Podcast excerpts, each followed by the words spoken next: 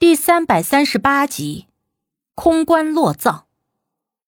听了村长的话，我立刻就说：“我当然不是质疑大姑的能力，可是葬礼上的人和事儿都那么多，大姑也不可能一直盯着棺材。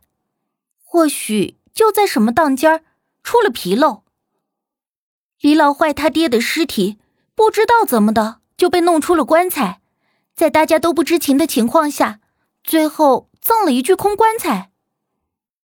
村长拧着眉思索道：“虽说这种可能也不是没有，可如果真的是那样，那也太邪乎了。谁会闲的没事儿把尸体给抬出棺材呀？”而彼时，我突然想到一点，问村长：“对了，当年给李书奎抬棺材的人还在村里吗？”如果在的话，或许问问他们能有点线索。毕竟棺材里有人和没人，重量差不少。问问他们当年抬棺材的时候，棺材是不是特别轻？或许就知道是咋回事了。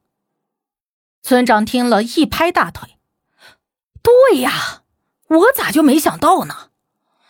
当年村里有几个后生家里条件不好，专门就给人抬棺赚钱。如今虽然年纪大了。”但也都还住在村里呢，我这就回去问问。村长得了头绪，激动的一转头就往山下走，可是走了两步又回来了。不行，我还得带着你们去搜山呢。您去吧，我和我姐两个人就行了。待会我俩就去和其他人会合，您先去村里找那几个抬棺材的人问问，看看到底是咋回事再给我们回个信儿。我对着村长说，村长这才连着应了两声，一转头又朝着山下走去了。西山头上凉风阵阵，村长走了以后，就剩我和无忌。无忌还在观察着周围的地势，所以没说话。一时之间，周围十分的安静，让我觉得有点压抑。无忌，咱们走吧。我搓了搓胳膊说。无忌回头看我，怎么了？我就是觉得这西山头上的坟太多，阴气重，所以有点不大舒服。我直言道。无忌了然颔首，当即握住了我的手，牵着我的手一起往山下走。也不知道是我心理作用，还是无忌手掌上那温热的触感驱散了我心里的不适。感受着他带给我的安全感，心里顿时安定了不少。你刚才一直在看周围的地势，是不是看出什么端倪来了？我随口就问无忌，他却已摇头，说东坎子村西山头的这块地，以风水来看还算是不错的，葬在这附近的人可保家中后代平安，但也只是平安而已。起不了什么大富大贵，说好也算不上是极好。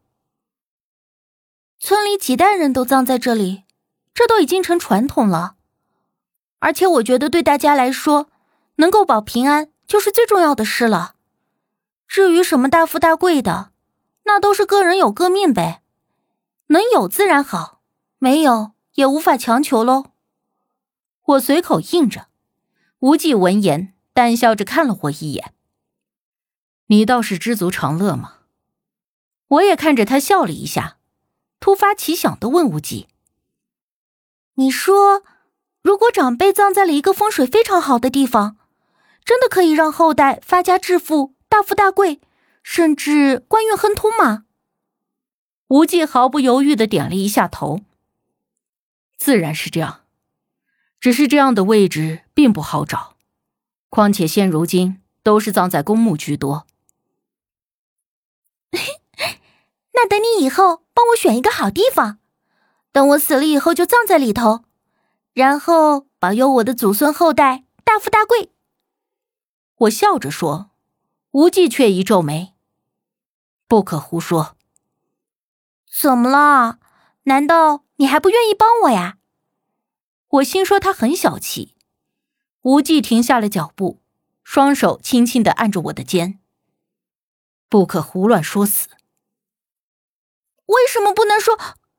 我最后一个字还没有说出口，无忌直接就用手捂住了我的嘴。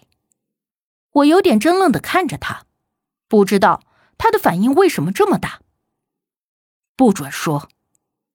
他用非常严肃的目光看着我，又强调了一次。我虽然不知他为何如此，但也乖顺的点了点头。他这才松开了捂在我嘴上的手，转而拉着我的手继续往山下走。他的脚步有点快，我得紧着倒齿才能跟得上他的步伐。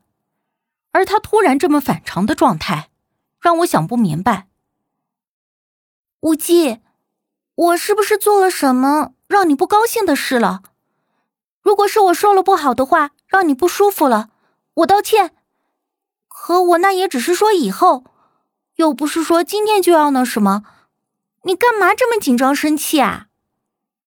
我放软了语气向他道歉，虽然我不知道自己究竟做错了什么，只是无忌从来都不会无缘无故的生气。总之，肯定是我做了什么。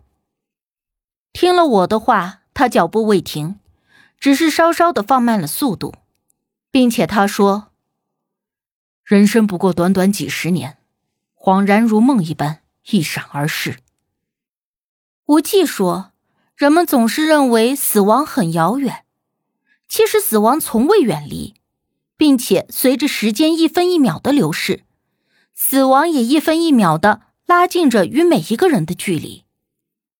他突然说出了这么感性且沉重的话，让我一时之间不知道该说什么。我，我嗫嚅着开口，却不知道该怎么接这话。而无忌这时却顿住了脚步，回头看着我。他说：“死亡是赐福，给人一崭新开始。”却也同样残忍，造成无能为力的离别。我愣愣的看着他，他的眸子漆黑的如深潭一般。我对上他的双眼时，仿佛要身不由己的坠入那深潭之中，而我也似乎能够从那看似平静无波的水面下，看到那里面暗藏的波涛汹涌。无忌，你怎么了？我开始担心了，无忌的眉心微蹙，依旧定定的看着我，看得我都开始有些发毛了的时候，他突然双手捧着我的脸颊，在我的额头正中轻轻的落下了一个吻。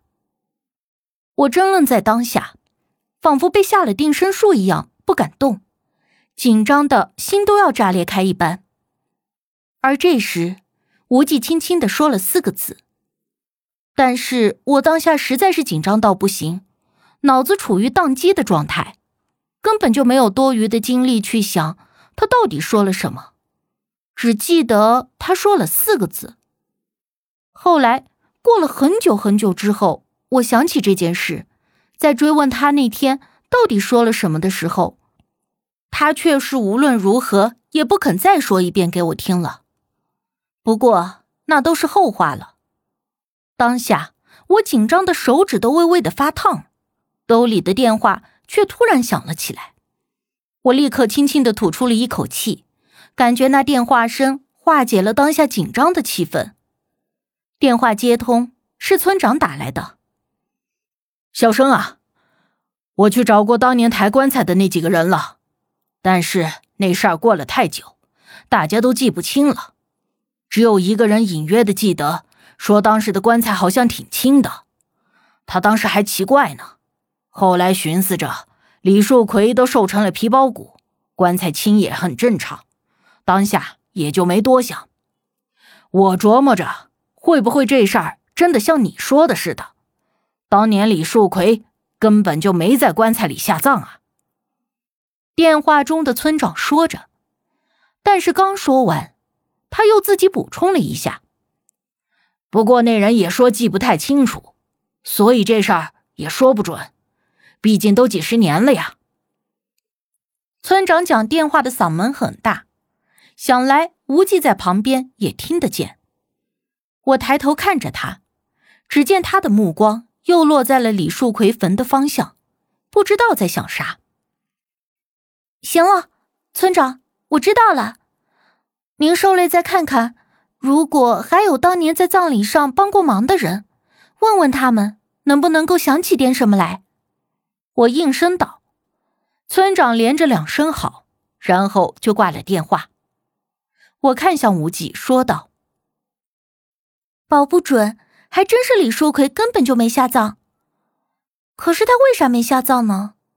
而且尸体哪儿去了？难道还真的一个死了的人自己个儿跳出棺材，躲进林子里成了僵尸？我自己说出来这事儿都觉得有点扯。”但是无忌却不认为这是在开玩笑，他很认真的点一点头，倒也不无可能。那咱们现在该怎么办呢？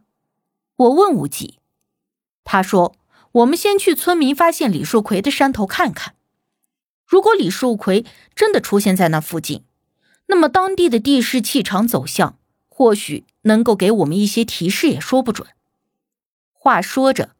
我就被无忌牵着手，与他一同走出了西山头。只是在下了山的时候，我隐约的总觉得背后有什么人在跟着我。可是猛地回头一看，又什么都没有。